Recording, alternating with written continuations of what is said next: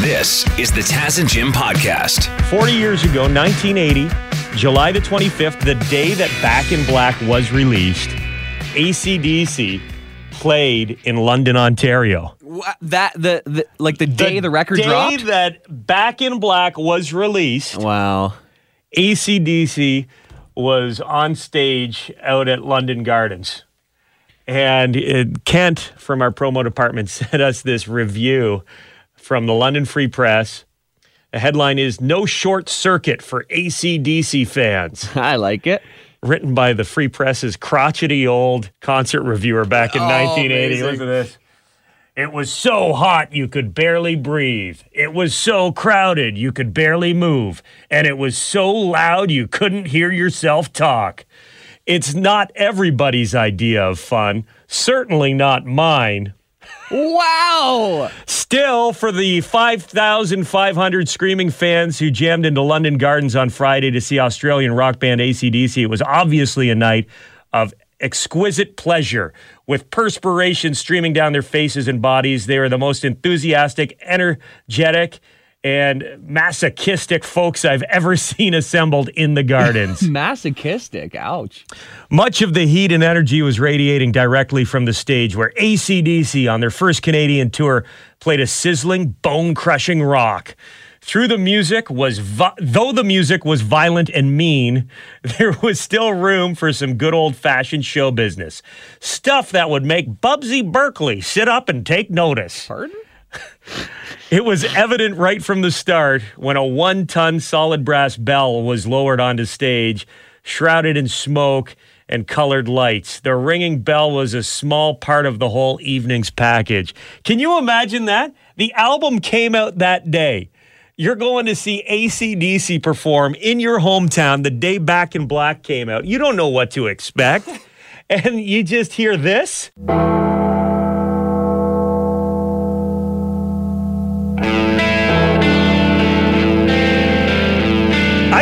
Goosebumps just thinking about it, man.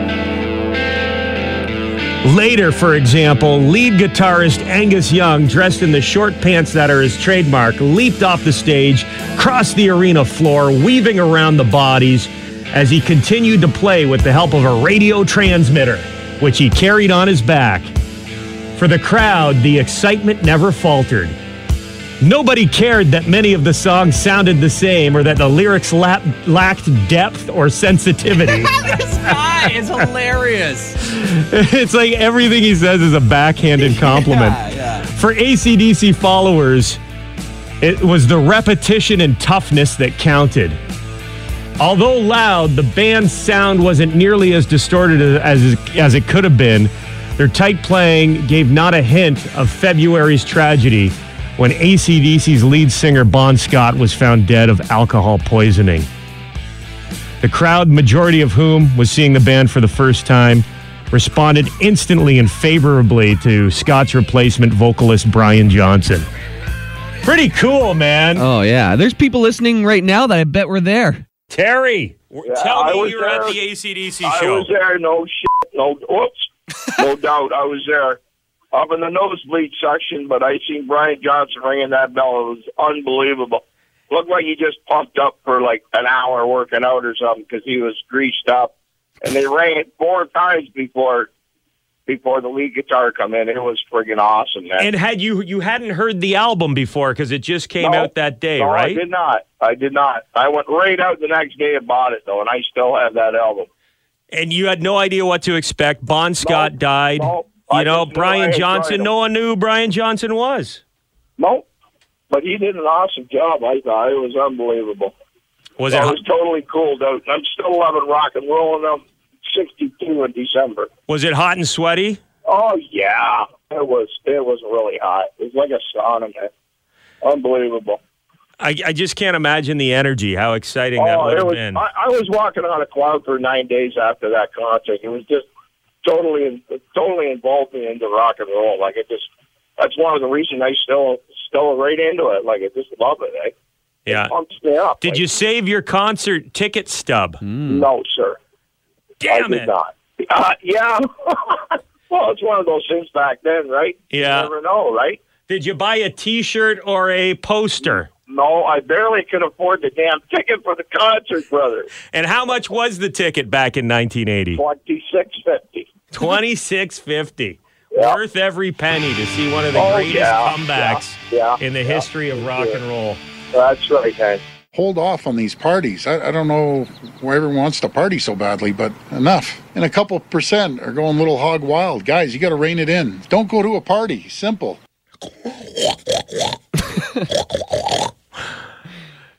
Hog Wild is right. Brampton police were dispatched to a house party on the weekend with over 200 people reportedly inside. Wow. 200. Not subtle. The max is 10. They're still in phase two. Uh, the homeowner did get charged. We don't know. Uh, some news stories saying they only got charged 880 bucks, but others saying that they could face up to a $100,000 fine. Yeah, I saw Patrick Brown, the politician, tweet that out. Yeah, the mayor of Brampton. Uh, I can confirm Brampton law officers laid charges on the property owners. The matter will be going to court. Maximum penalties $100,000. Reckless behavior is expensive. How did this person think they were going to pull the sh- wool over all of their neighbors' eyes with this one? Like, I guess there was security outside, like chauffeurs parking cars. Yeah. There was so many people pulling up. Yeah, it's not an accidental thing where you po- invited a few people or you posted on on social media thinking that 15 people were going to show up and then to your surprise over 200 showed up Like a was- high school party. Yeah, and it was out of your parents are out of town, and you know things get out of hand, and uh, you're trying to get everyone to leave. No, this was planned. They they did. They had security and valets parking cars for this party. So they obviously just said, "Screw it, Yeah. we're gonna uh, we're gonna thumb our nose at, at the rules and." Have a great super spreader event. I think I wonder if the neighbors were getting suspicious leading up to it because apparently this guy was putting up very tall barriers around his fences too, so that the neighbors couldn't see in. Nothing to see here. Nothing to see. You're gonna have to put some serious soundproofing, I think, as well. Not just visual blockers, but 200 people gonna make some noise. I hope it was worth it. You know, one person had COVID at that party. They cough or they share a share a beer with you. You pick up the wrong beer. Ugh. Didn't wash off the beer pong ball enough in that little cup of Oh water. my God. Will we ever be able to play beer pong again? it was disgusting in the best of times. that was never a hygienic activity. No. You drink so much you didn't care, right?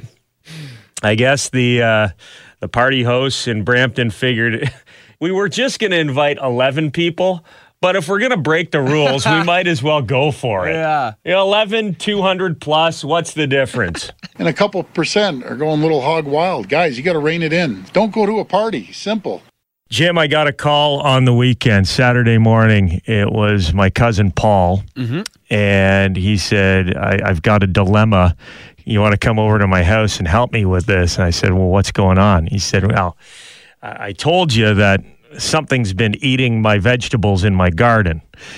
He thinks he has a groundhog issue. So groundhogs are, are getting into the garden, they're chowing down. Uh, so he set a trap to catch the groundhog. Instead, he caught a skunk. Oh no. He's like, "How do I get this thing out of there?" He's like, "I don't know, man. I Call have no somebody." idea. Yeah, what do you do? I, I, can you use a broomstick and flick the flick the cage open, or Yeah. you don't want to get too close to it, right? Yeah. Oh, you could always paint a black cat's uh, ba- uh, back white and distract it, like Pepe Le Pew. Yeah, sexy uh, female Sexy cat. Yeah, yeah. Right. I don't know how the issue was resolved because I just said I'm too busy. I can't come help you. I'm not on skunk duty. Yeah, sorry. Why don't we call Paul and see uh, see if he resolved his skunk? Uh, let's see here. Good morning, Paul Bailey. Hey, cousin Paul. Hey, what's going on? Uh, you never told me the end of the, the skunk story. You called to see if I could come help you out, but uh, what en- ended up happening? Did you finally find someone to come and take care of that issue? well, I called Wild Things. Uh huh. They do not take care of skunk removal. So they instructed me to take a blanket, put the blanket over the cage, and open the door of the cage, prop it over with a brick, and the skunk will walk away. And did it work? So I put on my N95 mask I could just. and I and I have my other PPE, which I have a uh, face uh, a shield, Uh huh. two gloves, and I took a old towel and I walked up, and every time I got close to the cage, the thing would start stomping. Like you did, the tail goes up. when the tail goes up, be like five, six feet away, trying to throw this towel over the cage and running away like a little. Uh, it was terrible. So finally, Kaylee came home Uh huh. and she's like, "What are you doing?" and I was like, You're in the backyard, just PPE'd to the max. and I'm trying to get this.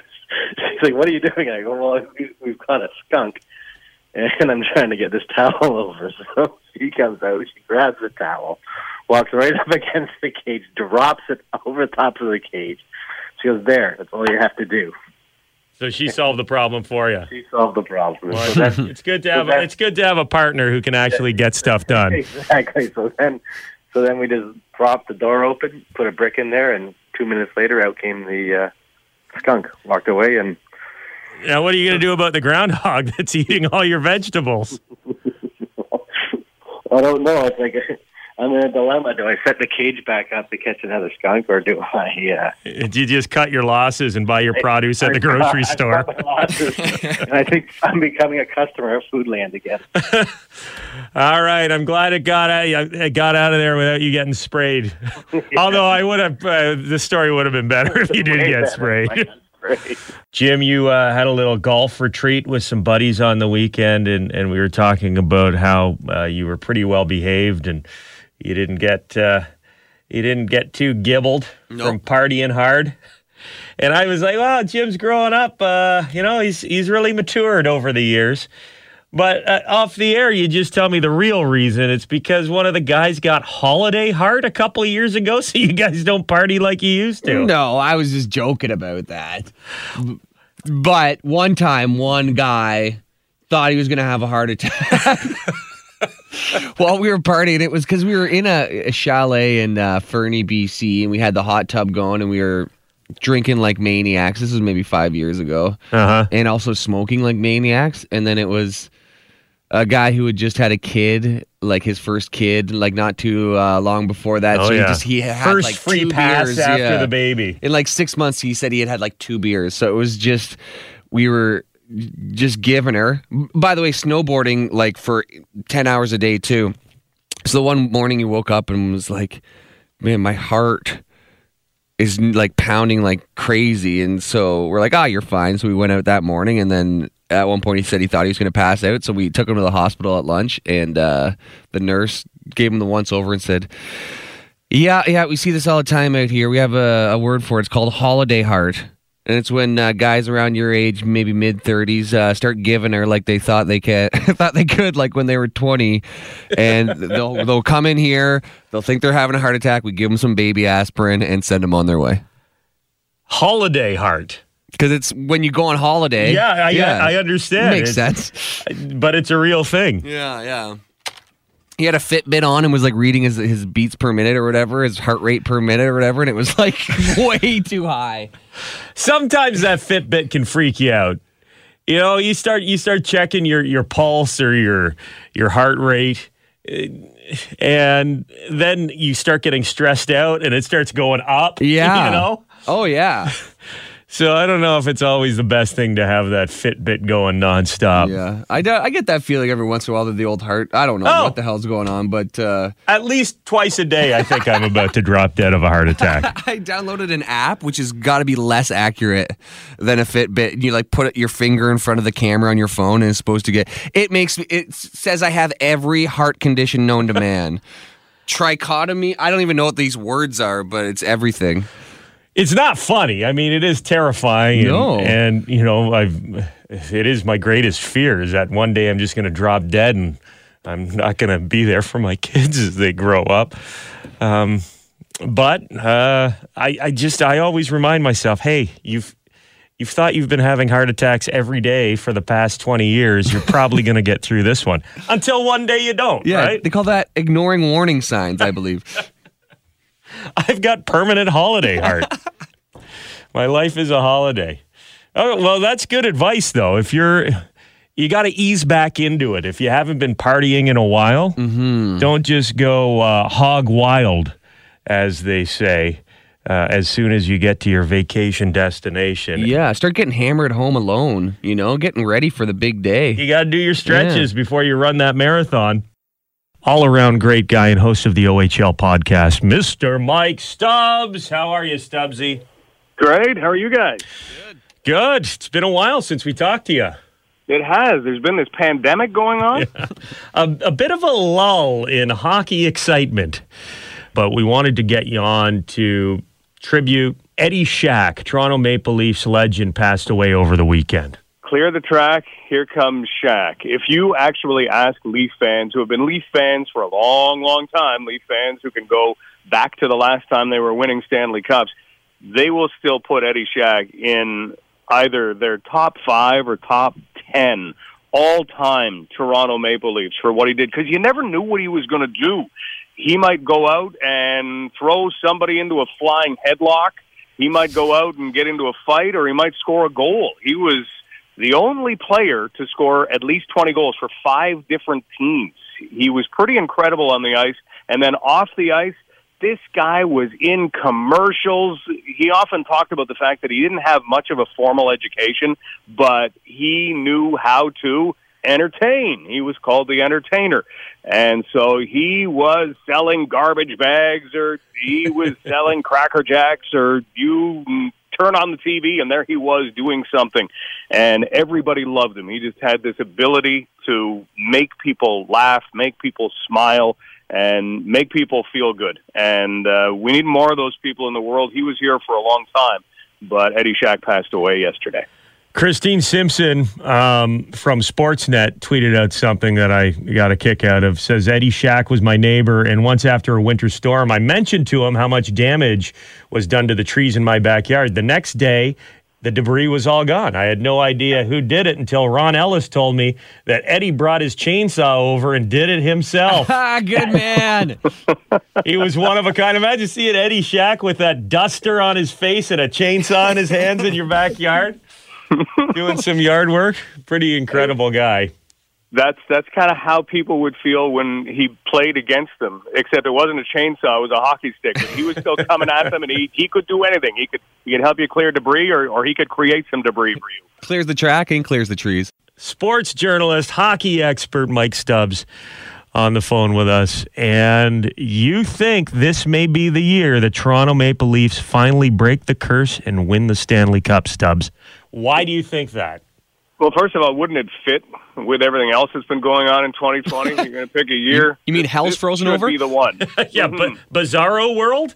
Yeah, but uh, look at hockey coming back, and and I'm not the first person to have said this, but I'm going to give my credit to Dylan Hunter because he will look at kind of the ebbs and flows of a season, and when a season begins, the offensive teams are the ones that kind of get right out of the gate because it takes a little while for you to sink back into your defensive systems, and as much as the teams have played and they aren't necessarily changing a lot. There are some guys who are going to have spent some time really working out, really staying in shape. There are going to be other guys who, eh, you know, took some took some time, you know, and and relaxed just a little bit. And so it's going to take some teams time to get up to speed. The guys who are going to have stayed in shape are usually some of the younger guys because they they just stay hungry and Yeah. they just they they just have that routine that they get into. Well, even if even they if they didn't keep working out, even if they didn't stay in shape, it's a lot easier for the younger guys to get back in shape. That's it. And so we're expecting to see offensive hockey. Okay, so if if you'll buy into you expect to see offensive hockey, who is one of the better offensive teams? That would be the Toronto Maple Leafs. And if it takes you a little while to either get up to speed or get your defensive game into shape, then the first couple of rounds should be full of getting rid of the defensive teams. So there's a good chance that you know an Islanders or a Hurricanes team that went a long way last year and have some really good systems, play really tight hockey. They might not be around to do some upsetting anymore. So, so you get rid of hmm. that, and then if the Leafs can get through a couple of rounds, guess what? They will get on a roll. They will be fired up, and I don't see that anybody else can, you know, make a case that's any better than theirs for winning the Stanley Cup. So throw in 2020 and all the oddball things we've had to go through. Throw in the fact that some defensive teams who might make life tough on a team like the Leafs, uh, they might not be around in later rounds. And uh, I'm not saying the path is is clear sailing, but if I'm going to pick somebody, I'll pick them. How would you characterize the Boston Bruins, offensive or defensive? Because that's one nice thing is the Leafs aren't playing the Bruins in the first round. We know how that story's gone over the years. Um, but uh, how amazing would it be if they didn't have to play them in any round and the Bruins got eliminated early? That would be nice. The Leafs would enjoy that. And the Bruins aren't playing in the first round, so they're playing three kind of round robin games, seeding games. Yeah. And so they they're on the ice, but but there again, that's one of those advantages that the Leafs will have if you can get through Columbus. You've been able to get through a tough series, whereas the Bruins are playing three games. To maybe take a look at a guy like Jack Studnicka and see how good he is, and you know that it won't be the same feeling for them. So maybe you catch a team like that off guard they're a really well balanced team. I mean, they can score and they can keep pucks out. But let's remember, Zdeno Chara is one of those guys who might need some time to get up to speed. Patrice Bergeron might need some time to get up to speed. So they also have a COVID issue on their team, and that's another issue. So do you see the guys who were apparently out at a restaurant and now dealing with the virus? Do you see them right away? Mm. And how long does it take them to come over? So I think Boston has some real challenges to start things off. Well, I did pick the Leafs to win the Stanley Cup, didn't I, Jim? You did, yeah. yeah. We have a bet going. Yeah, and you're a Leaf fan, and you didn't pick your own team. So I hope they win just to spite Jim. I would still be happy, Stubbs. Jim, I noticed you uh, retweeted that video that was going around after uh, everyone found out that we lost Regis Philbin. The uh, the video of the very first Who Wants to Be a Millionaire winner. Yeah, I remember. I remember being in grade school when this guy won, and all the kids at recess were talking about this. I was like grade four or five. Yeah, he uh, he was a smart guy, bit of a smug dude. His name was John Carpenter. And final question, million dollar question. He decided to use his phone a friend, and he called his dad. Hello? Tom. Yes. Hi, Regis Philbin here from Who Wants to Be a Millionaire. Hi. We've got uh, your son John uh, with us right now. He's doing pretty well. Good. He's won a half million dollars. Wow. And he's going for a million dollars. and he needs your help to get there. Okay. So he's going to come on the line, read a question, four possible answers. One of them is the right answer. And uh, the next voice you hear will be John's. John, you've got 30 seconds. Starts right now. Uh, hi, Dad. Hi. Um, I don't really need your help. I just wanted to let you know that I'm going to win the million dollars. what a baller move.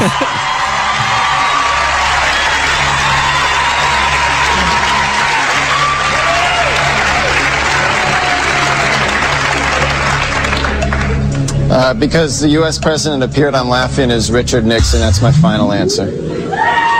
Well, my gosh. What can I say except, Debbie, you're going to Paris, and this is the final answer heard all around the world. He's won a million dollars. Wow. It would have been awesome if he was wrong. Because that's an epic moment in TV history. That would have made it even more epic. yeah. Oh my god.